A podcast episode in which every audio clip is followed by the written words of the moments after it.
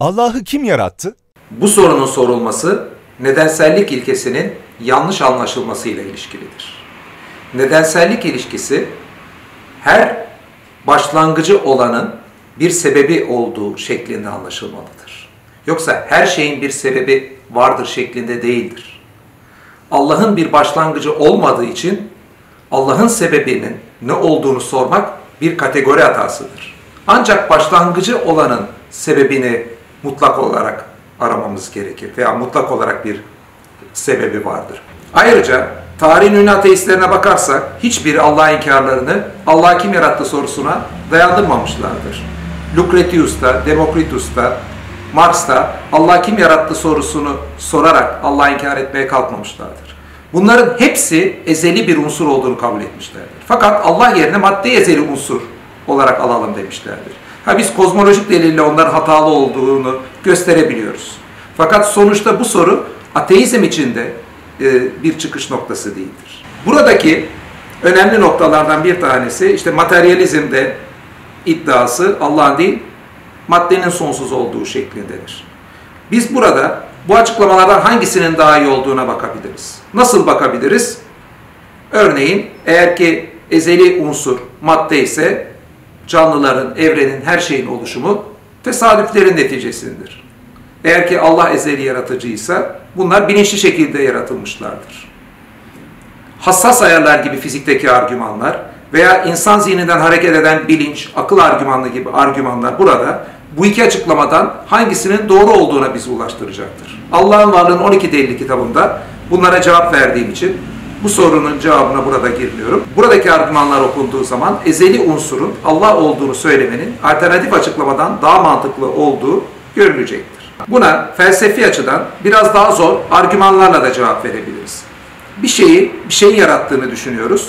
Onu kim yarattı, onu kim yarattı, onu kim yarattı diye sorup bir yerde durmazsak, bir yerde durursak işte o Allah'tır. Yani yaratılmayan yaratıcıdır. Ama bir yerde durmadan onu öyle geriye götürmeye kalksanız sonsuz bir silsile ortaya çıkar. Matematik felsefesindeki yaklaşımlarla bunun batıl olduğunu, böyle bir silsile olamayacağını, eklemeli bir diziyle mutlak bir sonsuzun tamamlanamayacağını gösterebiliriz. Kindi ve Gazali mesela buna benzer Budus delilinde çok başarılı argümanlar ortaya koymuşlardır. Bunu kısaca şöyle de özetleyebiliriz. İleri gittiğimizi düşünelim teker teker. 1, 2, 3, 4, 5, 1 milyar, 1 trilyon, 1 katrilyon diye gidiyoruz. Ne kadar ileri gidersek gidelim sonsuzu dolduramayız. Aynı şekilde geçmişi birçok kimse düşünmektedir. Fakat geçmişte bu silsilenin sonsuza dek gittiğini söyleyenler gelecekte sonsuz ileri gitmekten çok farklı bir şey söylüyorlar. Çünkü onlar sonsuzun tamamlanıp bizim buraya geldiğimizi düşünüyorlar. Fakat teker teker saymayla ileriye doğru sonsuzu doldurmak mümkün değilse geriye doğru sayarak da sonsuzu doldurmak mümkün değildir. Ha bu konuyu daha detaylı merak edenler benim Big Bang ve Tanrı kitabımdan e, biraz bu takip edilmesi daha zor argümanı e, okuyabilirler. Kısacası sonsuz teker teker saymayla oluşmuş sonsuz bir silsile mantık açısından batıldır. Bu yüzden geriye doğru da gidiş mümkün değildir ve bir yerde başlangıç noktası olması lazım. İşte yaratmayan yaratıcının olması lazımdır ki biz ona Allah diyoruz. Son olarak şunu ilave etmemde fayda var. Bilim felsefesinde bir şeyin en iyi açıklama olması için açıklamanın açıklamasına ihtiyaç duymadığımız özellikle belirtilmiştir.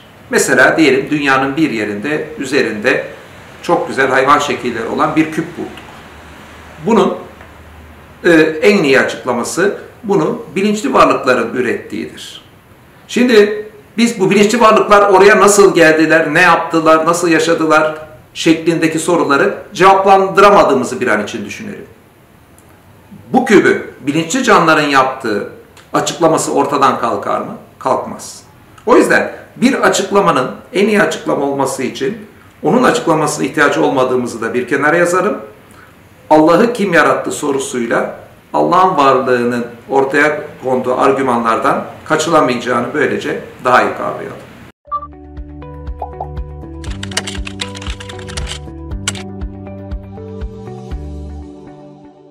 Merak ettiğiniz dini soruları yorumlar bölümüne yazın, uzmanlarına soralım.